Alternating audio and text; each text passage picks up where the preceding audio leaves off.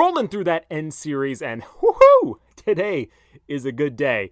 And I'm glad I'm covering enchantment because today is the 30-day countdown to Brad's wedding. Talk about a night of enchantment.